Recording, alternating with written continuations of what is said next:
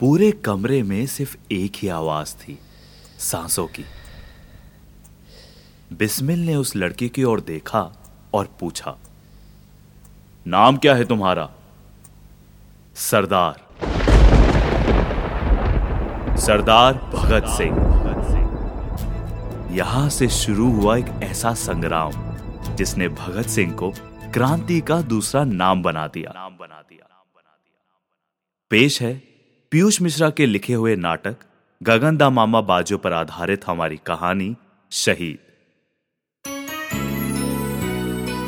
Freedom house पेश करते हैं। प्यारिया, कहानियाँ प्यार की। By we two the storytellers